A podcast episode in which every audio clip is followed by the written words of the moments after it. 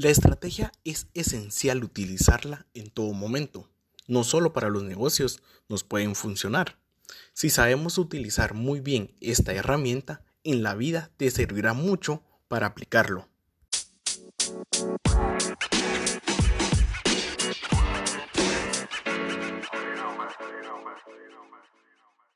Hola, espero te encuentres muy bien y me alegra que estés de nuevo aquí escuchando este nuevo episodio de mi podcast Gánale a la mente.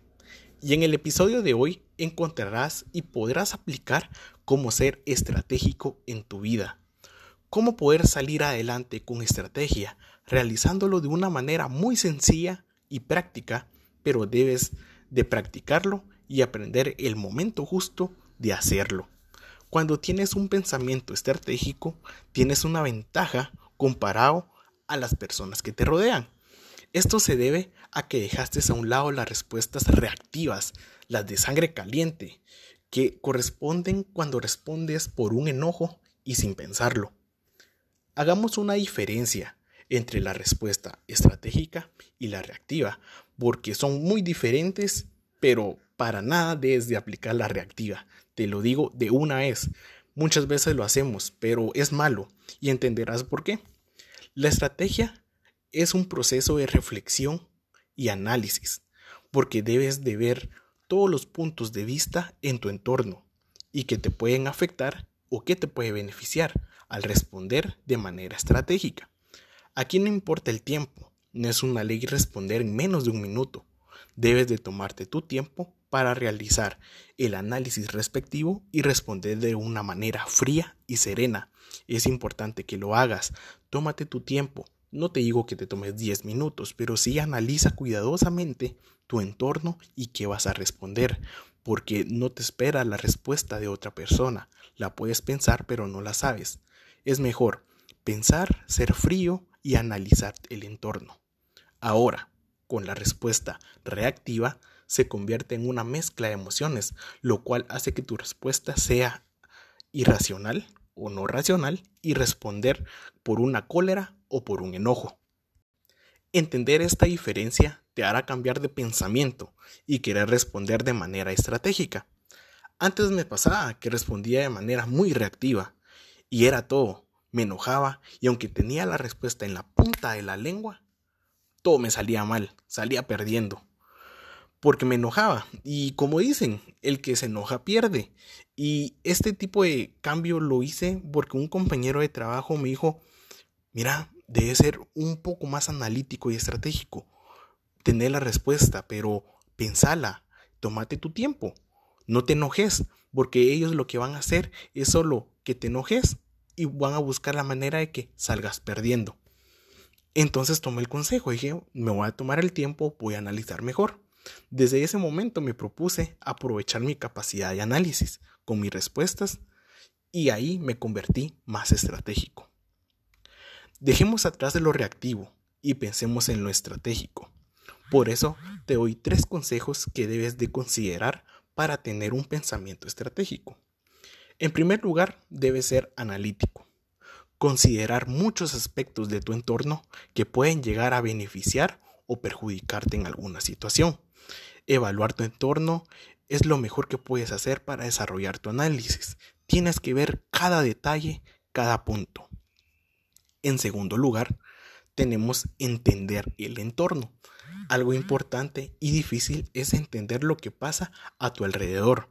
Luego de analizar, debes procesar esa información y descifrar cómo comprender para que te pueda llegar a afectar o beneficiar. Después de haber hecho tu análisis, lo entendiste, debes de detectar estas cosas.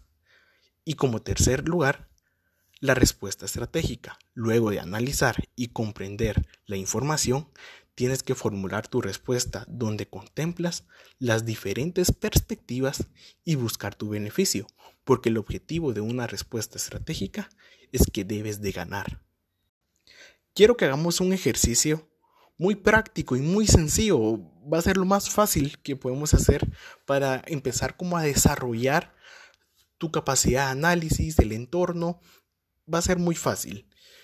Y quiero que pongas en práctica los tres consejos. En el lugar donde estés ahorita, si es la sala, tu cuarto, el comedor, la cocina, evalúa tu entorno.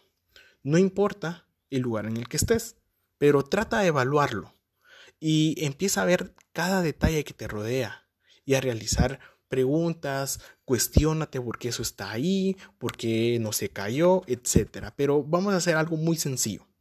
Imagínate que o busca un cuarto, una habitación, la sala, comedor, cocina, donde encuentres un cuadro. Sí, un cuadro. Y te pones a pensar, ¿qué pasará si se cae ese cuadro? Porque lo estás viendo algo inclinado, no está recto como normalmente acostumbra estar el cuadro. Luego busca entender y encontrarle la lógica, que es la respuesta. Acá interrogante con lo siguiente. Supongamos que el cuadro que está en la pared está a punto de caerse porque está inclinado. Y te pones a pensar por qué está inclinado. ¿Será que alguien lo movió? ¿Lo limpiaron y no lo dejaron bien? ¿No quedó recto? ¿O será que se aflojó el cordón? ¿O el tornillo puede que esté malo? Entonces empiezas a evaluar y lo que haces es revisar. Quitas el cuadro y evalúas ese entorno y encuentras que lo que estaba mal era una de las hipótesis que decías. El clavo estaba flojo y estaba oxidado, por lo cual estaba haciendo que el cuadro se inclinara porque estaba a punto de caerse. Si tú no miras este detalle, posiblemente en uno o dos días el cuadro se cae y se quiebra. Ser lógico es parte de la respuesta estratégica. Muchas personas buscan lo complicado con tal de quedar como los mejores, pero la lógica siempre gana. Luego de conocer esta parte para ser un estratega, te doy dos claves que te ayudarán a ser mejor aún. La primera clave es que un estratega no nace, se hace. Por eso debes de poner en práctica los tres consejos y buscar desarrollarlos. Si dominas el análisis de tu entorno y lo llegas a entender, la respuesta será más fácil de desarrollar. El segundo punto clave es que debes de pensar a futuro. Esto es parte de ser visionario, que si encuentras una situación debes de analizarla, Debes ver hacia el futuro y ver tus posibilidades para estar uno, dos o tres pasos adelante de los demás. Sé que no somos un Doctor Strange para ver todos los futuros posibles, pero si realizaste un excelente análisis del entorno, podrás evaluar distintos escenarios. Por último, regreso a la frase icónica del episodio anterior, que te ayudará a salir de cualquier problema que te quieran involucrar. Y debes de decir, tú que tienes más experiencia en eso, Dime cómo lo hago. Ayúdame con esto. Lo podemos formular de distintas formas, pero mantener la esencia de responsabilidad a esa persona que te está criticando, cuestionando por algo que no sabe, porque el experto en tu área eres tú, no esa persona, pero siempre buscará algún punto débil para molestarte. Esta es una de las respuestas más estratégicas que puedes tener para alejar a las personas que te quieran dañar con sus comentarios. Recuerda que en esta vida, sin estrategia, nos hundimos, pero debemos ser más inteligentes y lógicos.